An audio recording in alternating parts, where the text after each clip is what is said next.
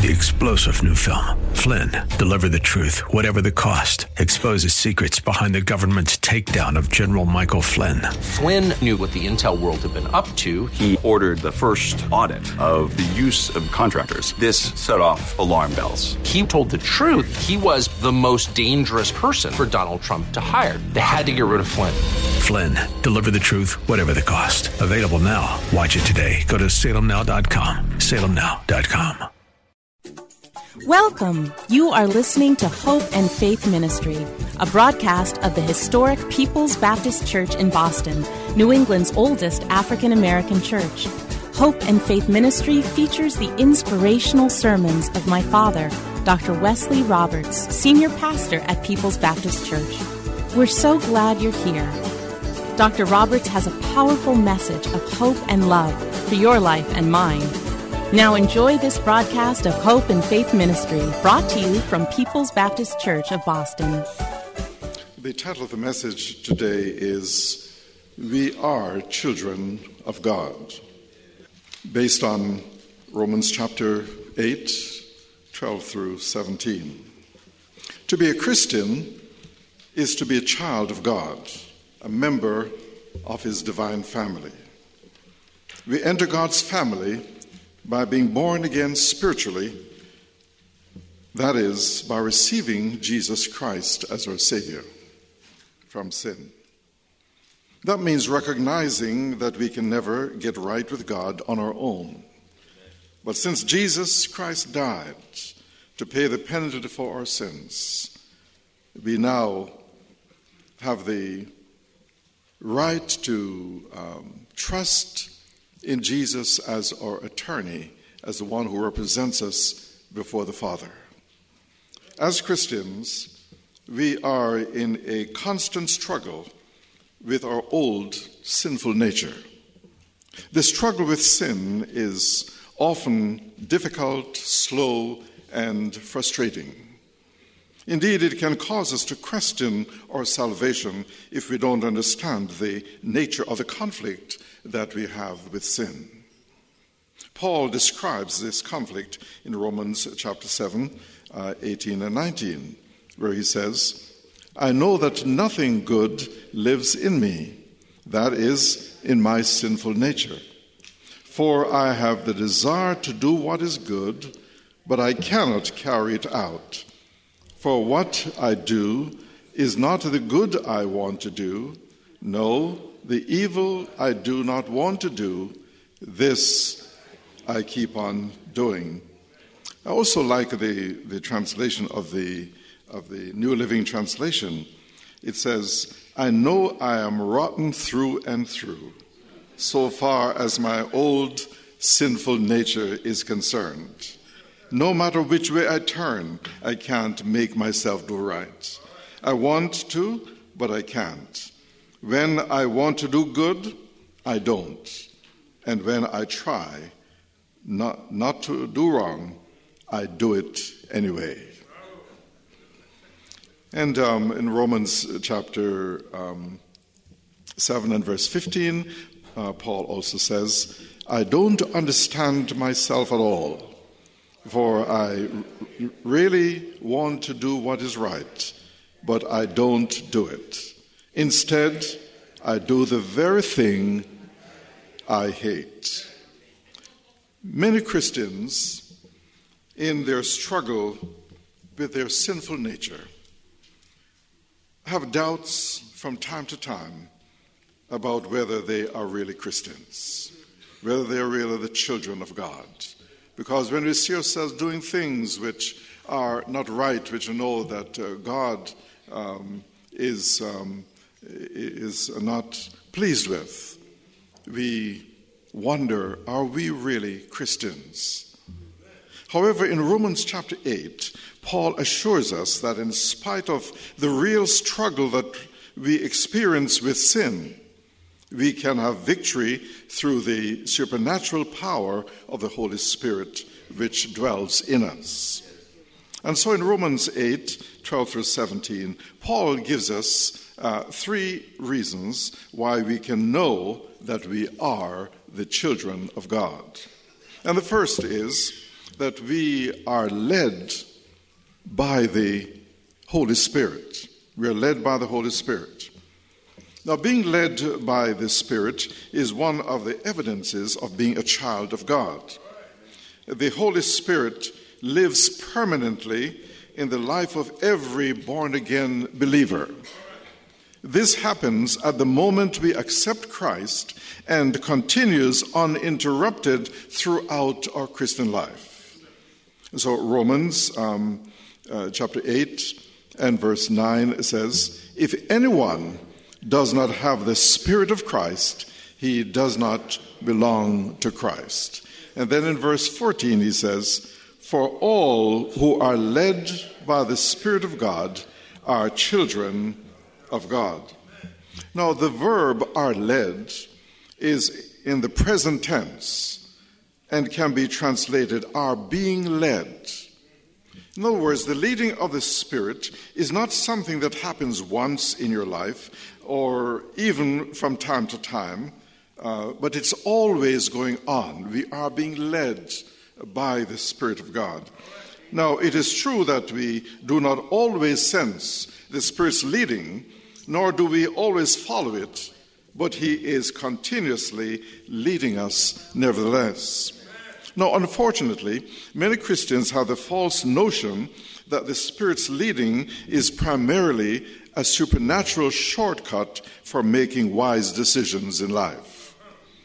To be led by the Spirit has become, for many, an excuse for impulsive behavior, a rationale for lack of careful preparation and a subs- substantiation for bizarre decisions. Now, I'm always skeptical when people say, The Spirit told me, or the Spirit led me to say what I said, especially if their behavior seems off the wall. what the Spirit tells you should be confirmed either by God's word or by a fellow Christian. Does the Spirit provide a supernatural shortcut for making wise decisions? I doubt it. You say, but Pastor, doesn't the Holy Spirit lead us into making right career decisions, right job decisions, and right choice of marriage partners? Certainly, the Holy Spirit does lead us in making right decisions, but for the most part, he uses natural rather than supernatural means. For example, you are at a critical point in your life and you are trying to decide what to do with the rest of your life. Well, you pray about it, you seek the Holy Spirit's leading, and all of a sudden you get the, you, you get the information that you want or the decision that you want but probably not. You see, in fact, it rarely works that way. Most of the time, we have to work at it, reading the scriptures, praying, seeking godly counsel, examining all the options, making lists of pros and cons, evaluating our motives, and then make the best choice we can. And only in retrospect do one gain certainty that our decision was a wise decision and a leading of the Spirit. No, I'm not questioning whether the Holy Spirit can give supernatural guidance from time to time. Clearly, He can and He does. But are we to expect supernatural guidance every time we seek God's leading? I don't think so any more than we are to expect supernatural healing every time we pray for healing. You see, God does heal miraculously, but for the most part, He uses good doctors and proper medical care to heal us. So when I pray for healing, I'm not concerned about how uh, God does it as long as I'm healed. You see, we spend so much time looking for the supernatural that we miss what God is doing in the natural. One of the evidences that we are children of God is that we are led by the Spirit of God. See, when we experience victory over sin, when we see our sinful desires and practices diminishing, we can be certain that we are children of God because only God's Spirit can bring, bring victory over sin. In the, in the same way, when we begin to understand the biblical truths that have long uh, puzzled us, when we experience God's uh, convicting uh, of our conscience, when we grieve for the Lord's sake, when we sin, we have divine assurance that we are children of God because only God's Spirit in us can instill such understanding, such conviction, and such godly sorrow for the sins that we commit.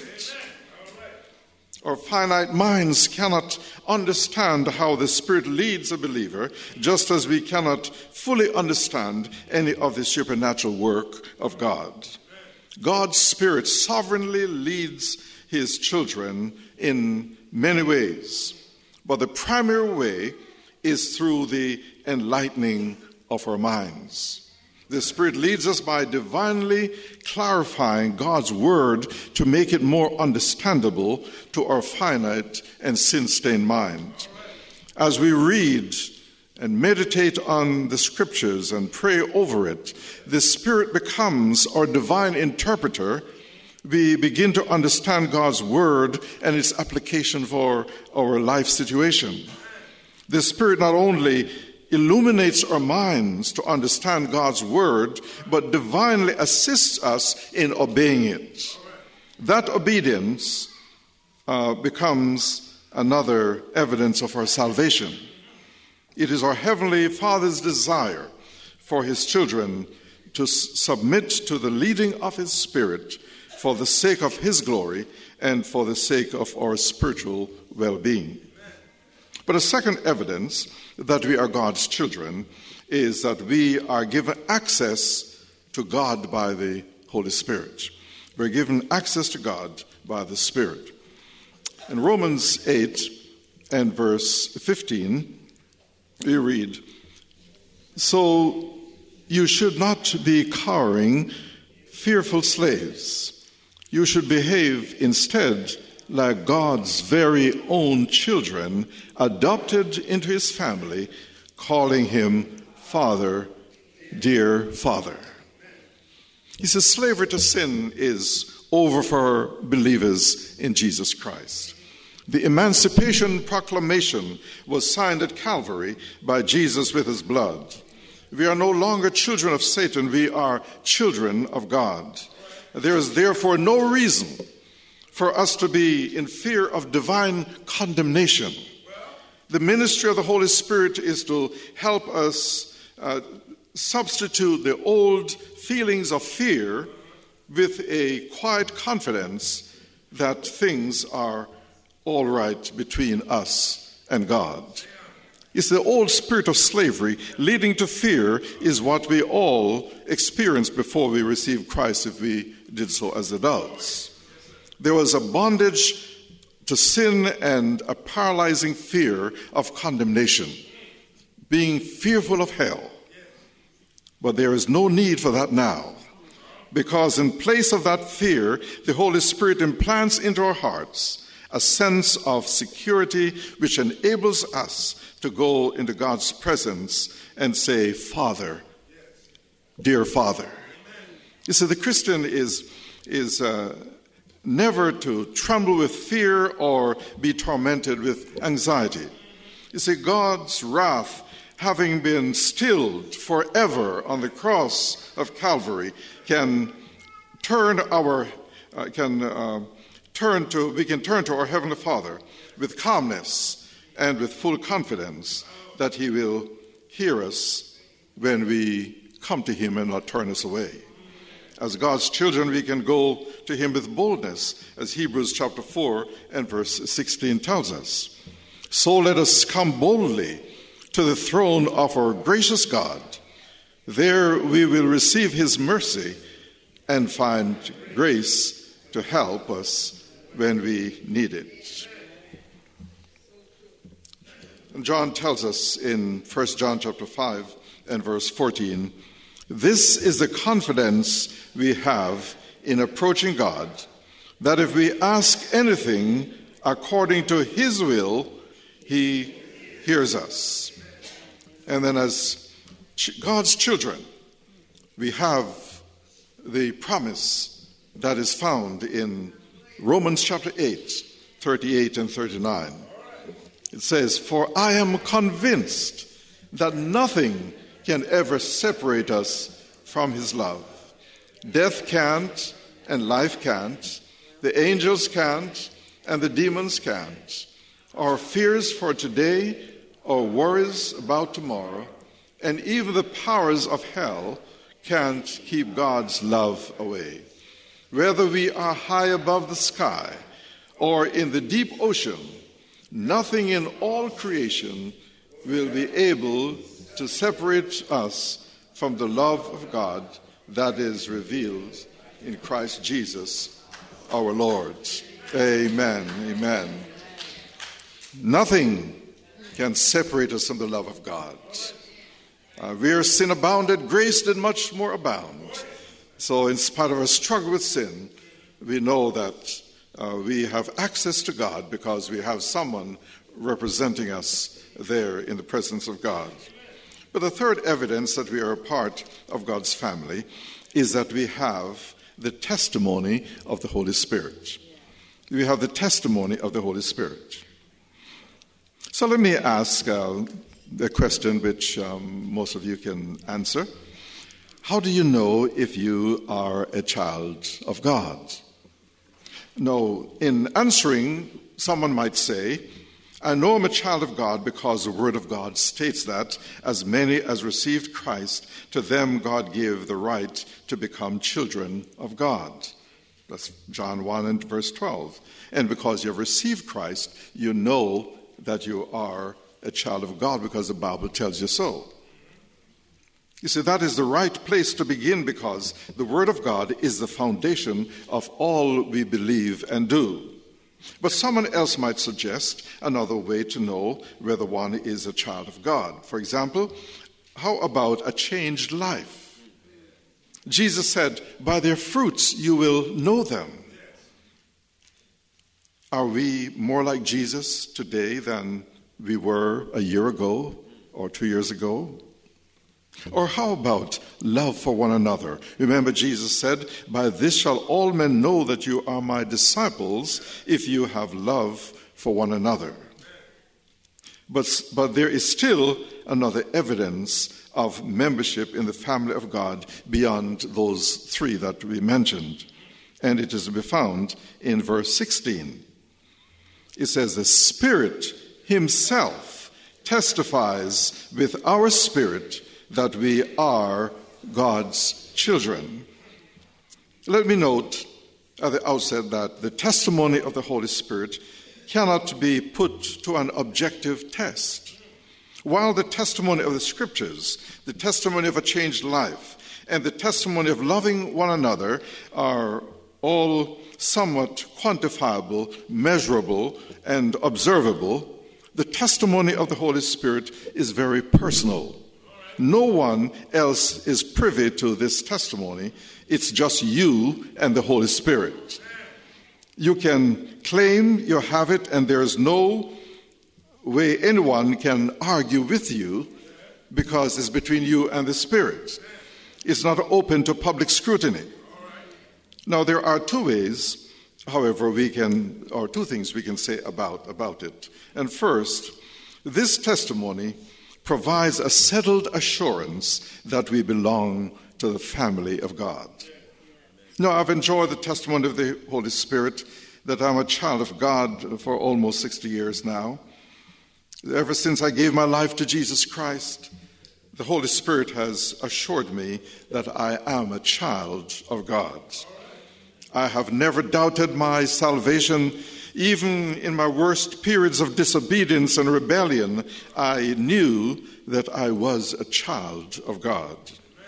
The 19th century British pastor Billy Bray was converted from a life of sin and drunkenness while reading John Bunyan's book, uh, Visions of Heaven and Hell.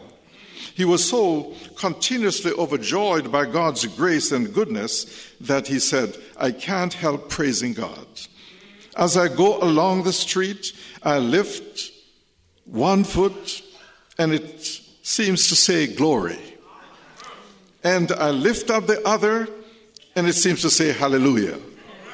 And so they keep on like that all the time I'm walking. When non Christian friends, other Christians, or we ourselves question whether we are truly saved, we can appeal to the Holy Spirit that is within us to settle the question in our hearts. Providing that assurance is one of the Holy Spirit's most precious ministries to us. But the, second thing is the testimony of the Holy Spirit provides a settled assurance that our inheritance is secure.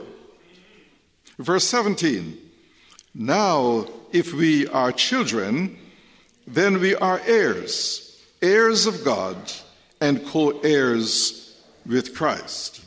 Now, one of the most devastating things a human being can experience is to find himself or herself disinherited when a parent's will is read. Sometimes it is not so much the money or the property as it is the feeling of abandonment and rejection that hurts the most. My brothers and sisters, we never need fear that we will be disinherited by our Heavenly Father. The Holy Spirit testifies to us that we are heirs of God.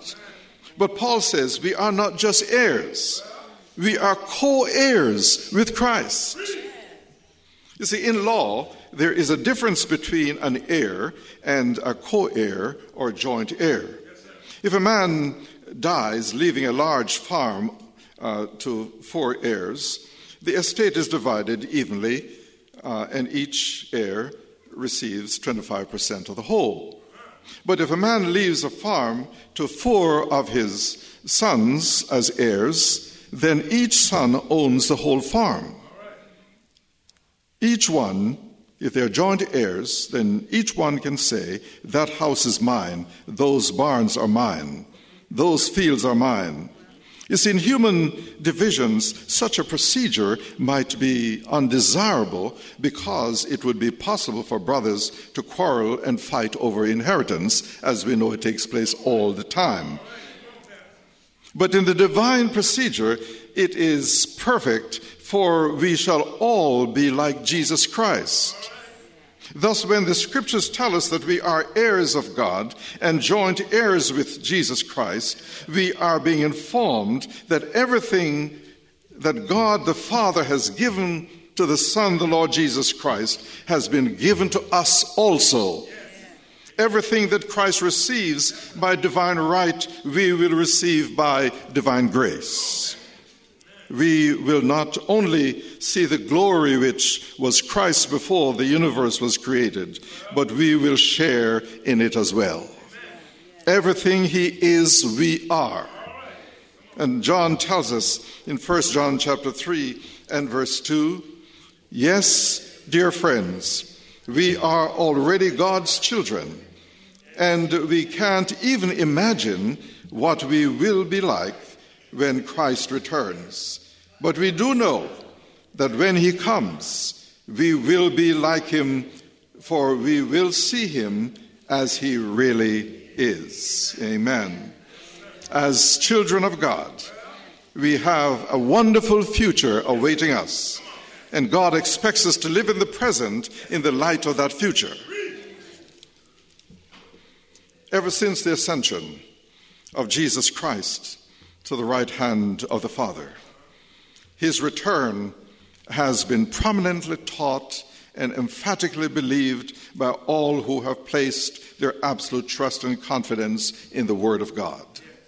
Although every age has had its share of agnostics, doubters, skeptics, and unbelievers who have uh, condemned, refuted, and denounced uh, the idea of the second coming, there have also been untold numbers of believers who have looked forward to and waited expectantly for the Lord's return.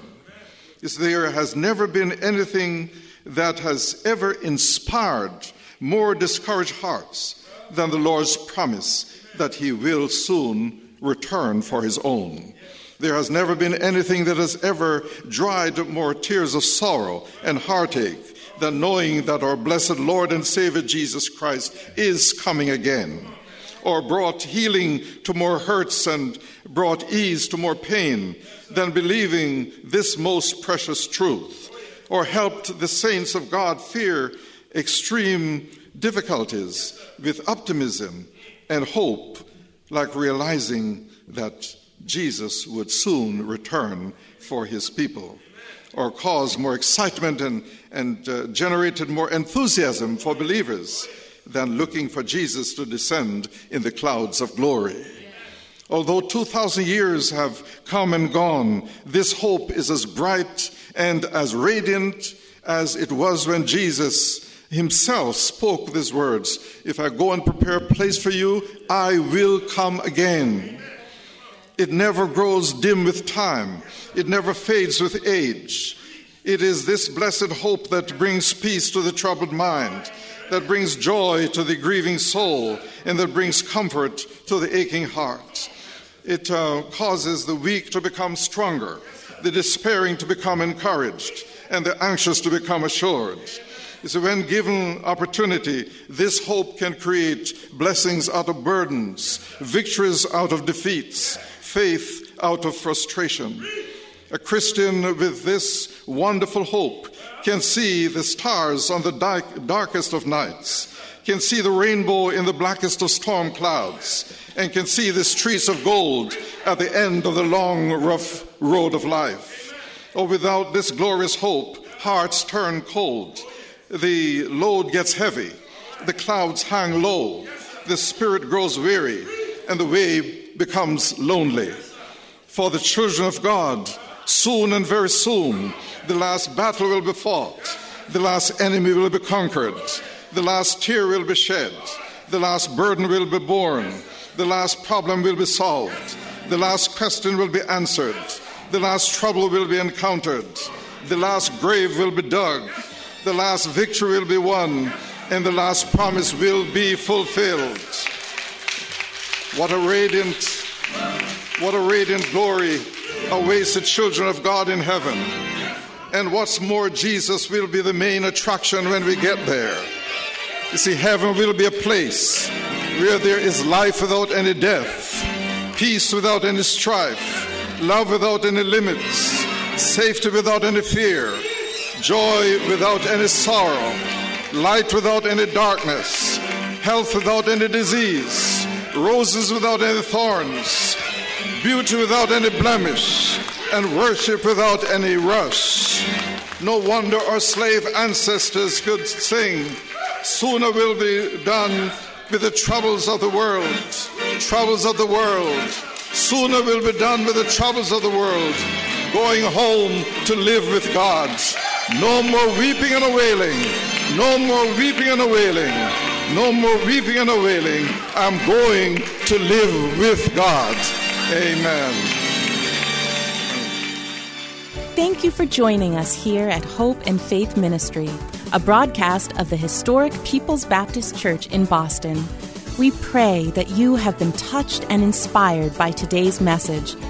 People's Baptist Church is a Christ centered, caring church located at 134 Camden Street, at the corner of Camden and Tremont Streets. Our Sunday services are at 8 a.m. and at 10:45 a.m. You can reach us at 617 427 0424.